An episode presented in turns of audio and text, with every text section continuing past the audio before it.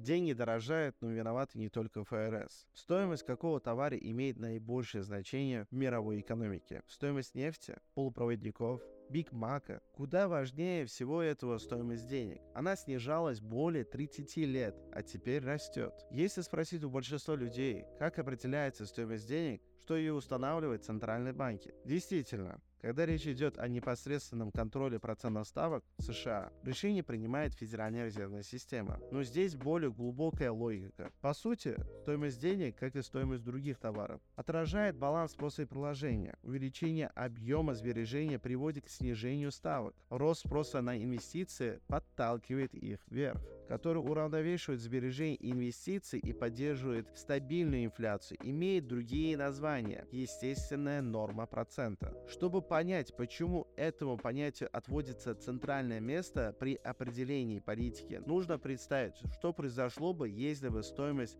заимствований, установленная ФРС, была гораздо меньше естественной нормы. При слишком низкой стоимости было бы слишком много инвестиций, недостаточно сбережений, и экономика перегорелась бы, что привело бы к растущей инфляции. С другой стороны, если ФРС установила стоимость заимствования выше естественной нормы, накопилось бы слишком много сбережений, было бы инвестиции, а экономика охладилась бы, что привело бы к росту безработицы. На протяжении более 30 лет в США наблюдается тенденция к снижению стоимости заимствований. Согласно оценкам с поправкой на инфляцию, естественно, норма процента по американским десятилетним казначейским облигациям снизилась чуть более 5% в 1980 году до чуть менее 2% в последние десятилетия. Чтобы выяснить, что привело к снижению процентных ставок и спрогнозировать, как будет меняться естественная норма в будущем, была создана модель важных факторов, определяющая предложение сбережений и спрос на инвестиции. Сюда входят данные за полвека, которые включают 12 развитых стран, тесно вовлеченных в мировую финансовую систему. Согласно результатам, одной из наиболее важных причин снижения естественной нормы стало ослабление экономического роста. В 1960 и 70-х годах увеличение рабочей силы и быстрый рост производительности способствовало тому, что среднегодовой рост валового внутреннего продукта было близок к 4%. Сильный экономический рост создал мощный стимул для инвестиций, повысил стоимость денег. Но ситуация меняется. К 2000 годам эти факторы стали терять силу. Более глобального финансового кризиса 2007-2008 среднегодовой рост ВВП сократился примерно до 2%. Более вялая экономика снизила привлекательность инвестиций, что привело к уменьшению стоимости денег.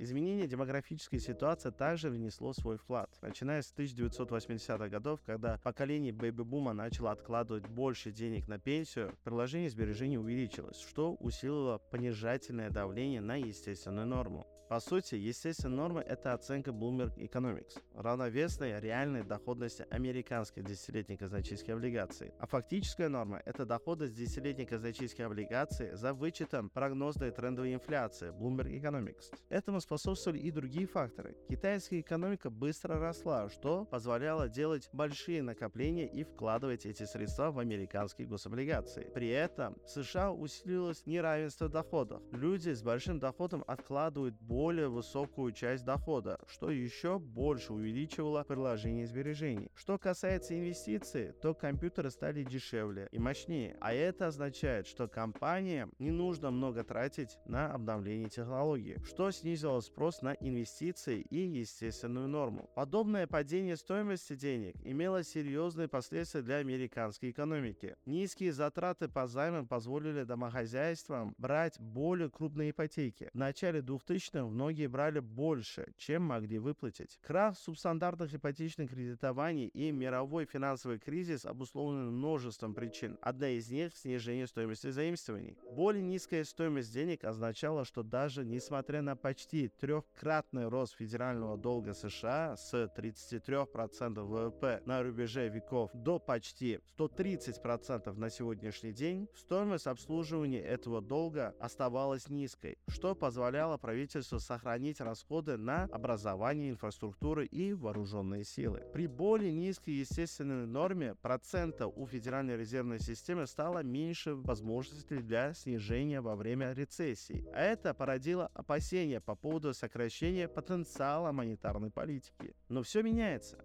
Некоторые факторы, которые способствовали снижению стоимости денег, начинают оказывать обратный эффект. И события развиваются в другом направлении. Демографическая ситуация меняется. Поколение бэби-бума, которое помогло снизить стоимость заимствований, уходит с рынка труда, что уменьшает объем сбережений. Разрыв отношений между Вашингтоном и Пекином, а также восстановление баланса в китайской экономике означает, что поток китайских сбережений в казначейские облигации постепенно заканчивается. Американский долг резко увеличивается, когда глобальный финансовый кризис поразил экономику, а затем снова вырос, когда разразилась пандемия. Это усилило конкуренцию за сбережения, и правительство сохранило стимул с помощью закона о снижении инфляции. Рост долга уже оказывает повышательное давление на стоимость долгосрочных займов, а это может привести к мучительному развороту. Эту модель разработал для того, чтобы охватить основные факторы, влияющие на сбережения и спрос на инвестиции, и оценить их воздействие на естественную норму процента. Насколько вырастет естественная норма? Это большой вопрос. Модель предполагает повышение примерно на 1 процентный пункт с минимума в 1,7% в середине 2010-х годов до 2,7% к 2050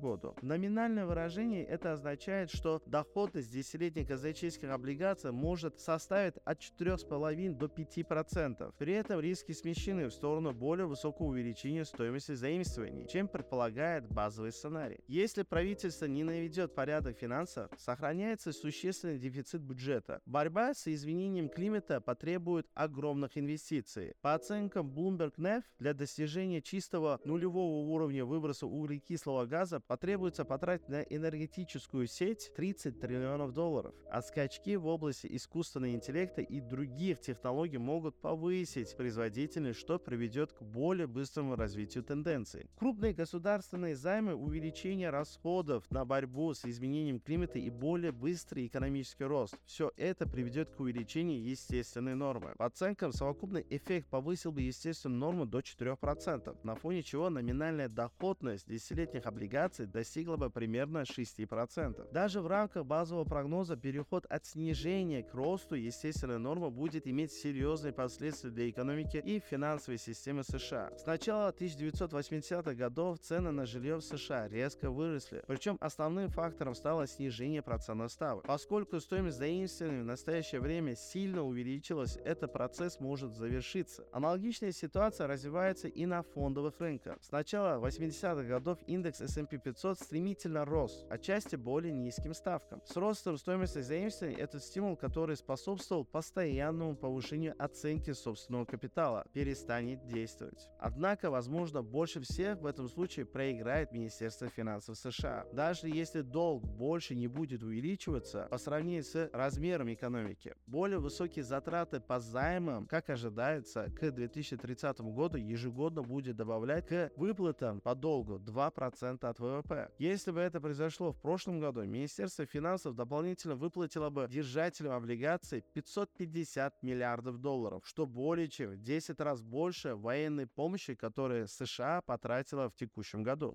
Безусловно, кто-то выиграет от высоких ставок, а кто-то проиграет. Вкладчики, хранящие деньги в банковских счетах, получат более высокую прибыль, а инвестор в облигации – более высокую доходность. Причем более высокая, естественно, норма процента также означала бы, что когда начнется рецессия, на кривой доходности ФРС появится больше возможностей для снижения стоимости заимствований и стимулирования роста, что позволит отчасти восстановить утраченный потенциал монетарной политики. Тем не менее, после снижения ставок в течение многих лет США и всему миру следует быть готовым к развороту. Это будет мучительный переход для всех, от владельцев до инвесторов, пенсионную программу 401k и Министерство финансов США. Спасибо за внимание, желаю вам всем финансовых успехов и до свидания.